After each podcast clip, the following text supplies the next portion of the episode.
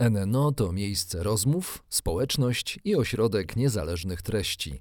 Do rozmów, dyskusji i debat prowadzonych w NNO zapraszamy przedstawicielki i przedstawicieli szeroko rozumianej nauki. Filozofów, etyków, psychologów, socjologów, działaczki i działaczy praw człowieka, ekologów oraz liderki liderów biznesu. NNO po stronie odpowiedzialności.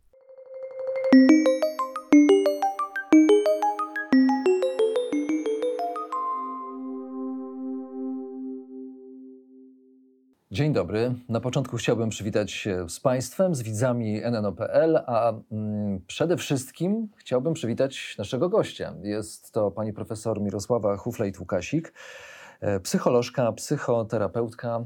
Mój gość zajmuje się również coachingiem. Pani profesor, y, dziękuję bardzo, że, że pani odwiedziła nas. Dziękuję za zaproszenie. E, dodajmy jeszcze, że, że uczelnia, którą Pani reprezentuje, to Uniwersytet Warszawski. Zgadza się. Pani profesor, porozmawiamy dzisiaj o odwadze.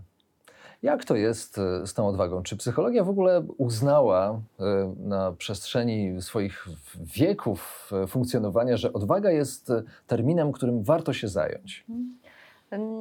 Nie ma zbyt wielu badań i zbyt wielu wątków dotyczących y, odwagi, aczkolwiek pewne są. Natomiast y, nie jest to takie podstawowe pojęcie psychologiczne, tak jak nie wiem, temperament, osobowość. Tak? Jest to raczej rzadziej badany wątek, też ze względu na to, że pojęcie odwagi jest dość subiektywne i zależne od kontekstu, więc nawet trudno byłoby go zdefiniować jednoznacznie tak raz dla wszystkich możliwych kontekstów, y, ról zawodowych, tak? czy, czy jakichś kontekstów też prywatnych.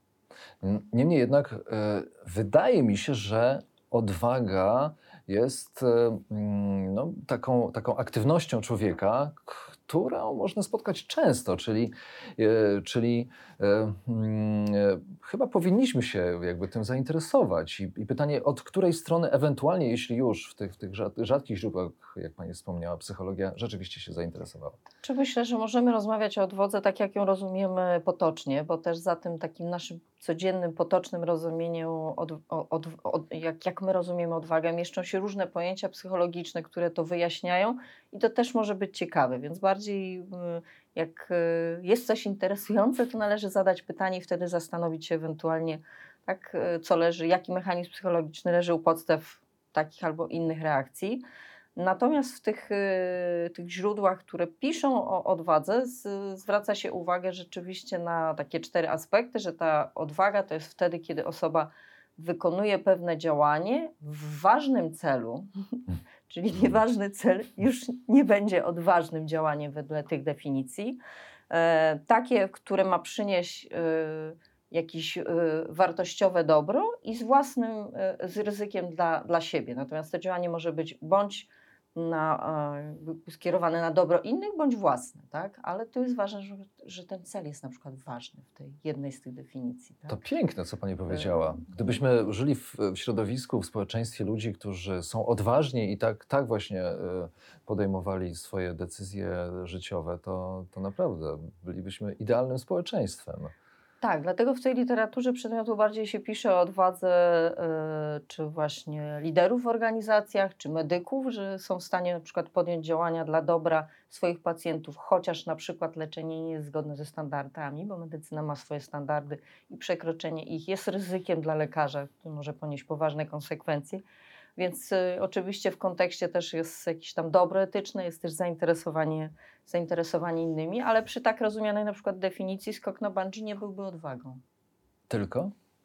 No, czy to jest ważny cel? Ale właśnie dlatego, że to jest taka duża subiektywność tego, co rozumiemy jako, y, jako odwagę, to, to też myślę, że nauka tym nie do końca się y, zajmuje i skupia, bo nie jest to uniwersalne. Czyżbyśmy odkrywali teraz jakiś właśnie jeszcze nie zagospodarowane pole dla psychologii?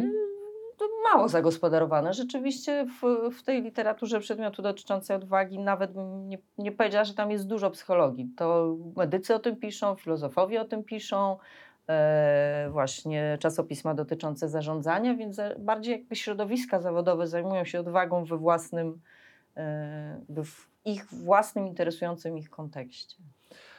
Czy odwaga tak nie, nie do końca rozpoznana e, przez, psycholo, przez psychologów, psycholożki, może jednak zostać przypisana do, do, do jakichś cech psychologicznych, stałych cech psychologicznych i czy pani w ogóle jest zwolenniczką tej stałości, stałości cech psychologicznych? No, samo zajmowanie się cechami to tutaj największe autorytety różnic indywidualnych w, w polskiej psychologii też się spierają, czym ta cecha jest i można ją różnie definiować. Natomiast na pewno można powiedzieć, że tą cechą określona jest pewna dyspozycja, która się powtarza, pewnie stała dla nas.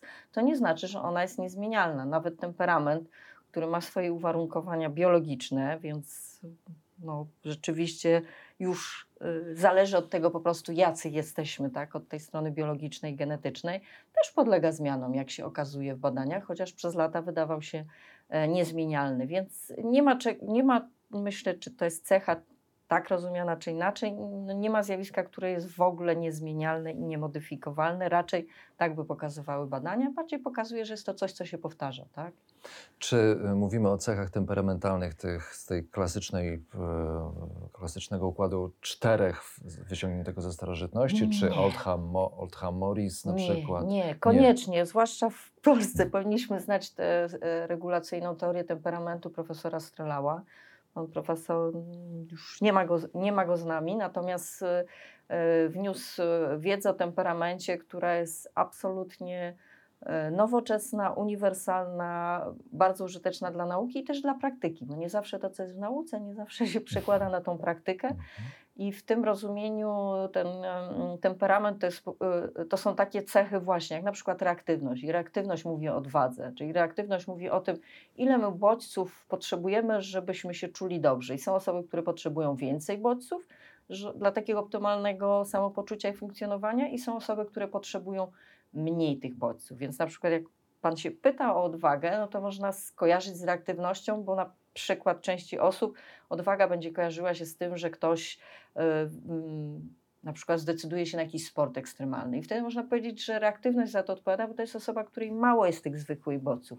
Ale czy to znaczy, że taki klasycznie rozumiana introwertywna osoba, czyli taka, której niewiele tak, yy, potrzeba do tej jej, jakby tego poziomu reaktywności nie jest odważna, jest odważna w inny sposób, bo będzie to wynikało z innej dyspozycji psychologicznej, na przykład z wartości, z odpowiedzialności, z, z identyfikacji z rolą, tak jak na przykład tak środowisko sędziowskie w tej chwili w Polsce. E, więc, e, więc dlatego powiedziałam, że tych definicji odwagi jest, że tych odmian odwagi, za którymi stoją różne mechanizmy psychologiczne, troszkę jest.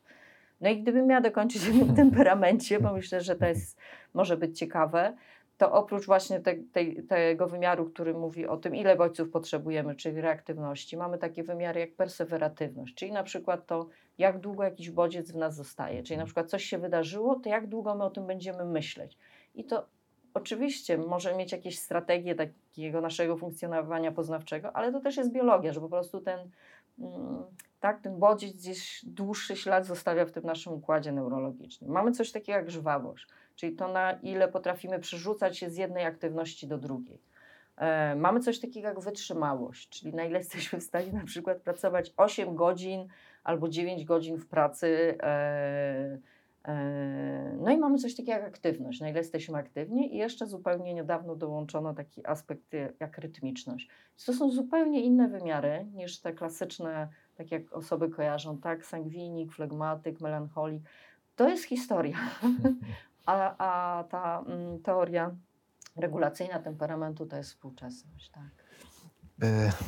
E, tak naprawdę wytrąca mi Pani po prostu e, z ręki jakiekolwiek pytania, dlatego że e, jest, że na tym etapie rozumiem, że nie można tak, tak zdefiniować odwagi od, od strony psychologicznej, czyli też zrozumieć osoby, która podejmuje, e, podejmuje się mm, takiego czynu, który właśnie jest e, skierowany do, na dobro ogólne, przekraczanie, związane z przekroczeniem własnych e, też granic, prawda? Mm. Dzieje się to w sposób no, taki szybki też, można powiedzieć, mm. tak? Nie do końca możemy, ale możemy spróbować. I wydaje Spróbujmy. mi się, że wbrew pozorom ten temperament nawet miałby mniejsze znaczenie, że większą według mnie, większe znaczenie regulacyjne, dlatego że ktoś E, będzie skłonny pomóc innym. Na przykład też w jednych z badań pokazano, że jest to, że jest to na ile jest, ma takie e, prospołeczne tendencje, czyli na ile dobro innych jest dla niego wartością. Tak? Więc to jest taki wymiar skierowany w ogóle z tym, co dla człowieka jest interesujące, ale myślę, że w dużej mierze za odwagą mogą stać właśnie wartości albo przekonania, czyli, e, czyli coś, co może dotyczyć każdego nas i będzie zależało e, od tego, jak się ukształtujemy, więc każdy z nas może być odważny, tak? E, bo to nie jest przypisane do jakiejś jednej cechy. Rozumiem więc, że e, częściej spotykamy się z odwagą właśnie duchową niż e, z odwagą fizyczną. Można by tak pomyśleć? Czy ja bym tego nie nazwała duchową, bo jak nazwiemy duchową, to jeszcze wejdziemy w obszary zarezerwowane dla religii. E, psychologia i jakby jest pytanie, gdzie jest duchowość w psychologii Czy samo to jest sobie... wewnętrzną, może tak. tak, to już byłoby lepsze, bo tak jak panu powiedziałam, właściwie no, to, co Pan robi, czyli próbuje nazwać te różne odmiany odwagi, one nawet w nauce nie są tak ponazywane, tak? Czyli jakieś aspekty są uwzględnione, jakieś nie są. Ale taka odwaga, y, y, która wynika po prostu z tego, że my decydujemy się, tak? E, bo rzeczywiście też e, zaznacza się w, w artykułach o tym, że odwaga wynika z jakiejś świadomej e, refleksji i decyzji, żeby podjąć odważne działanie, tak? Chociaż według mnie nie musi to być wcale prawda. Dlatego, że gdybyśmy popatrzyli na takie sytuacje typowe, mm, gdzie my na przykład byśmy uznali, że ktoś zachował się odważnie, czyli jest wypadek, ktoś podchodzi, pomaga, reanimuje osobę, albo jest atak na kogoś w autobusie, ktoś staje w obronie tej osoby, e, to bardzo często za brakiem reakcji stoi to, że osoby po prostu nie wiedzą, jak się zachować, tak?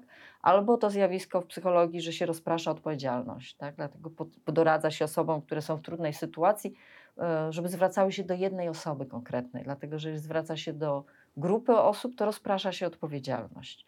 E, ale też często ludzie nie reagują, bo po prostu nie mają gotowych wzorców reakcji. Dlaczego na przykład dzieci teraz, czy młodsze pokolenia lepiej sobie radzą w takich sytuacjach, bo są po kursach na przykład udzielania tak, pierwszej pomocy. Jest im po prostu łatwiej, bo mają już jakąś w miarę automatyczną ścieżkę mm, zareagowania. My wbrew pozorom dużo naszych działań wynika z automatycznej samoregulacji, czyli to, co pozbieramy w naszym doświadczeniu, nami kierujemy. Wcale, znaczy wbrew pozorom, nie mamy takiej dużej okazji do tego, żeby zawsze refleksyjnie zadziałać. Częściej zadziałamy w pierwszym odruchu właśnie z, z takiego poziomu automatycznej samoregulacji. Czy to by oznaczało, że od, odwaga byłaby w jakimś stopniu behawioralnym zachowaniem? Tak, to jest, bardziej się pisze o odwadze jako reakcji. Jako o mhm. reakcji o pewnym zachowaniu, które ma miejsce się y, y, pojawić i okazać.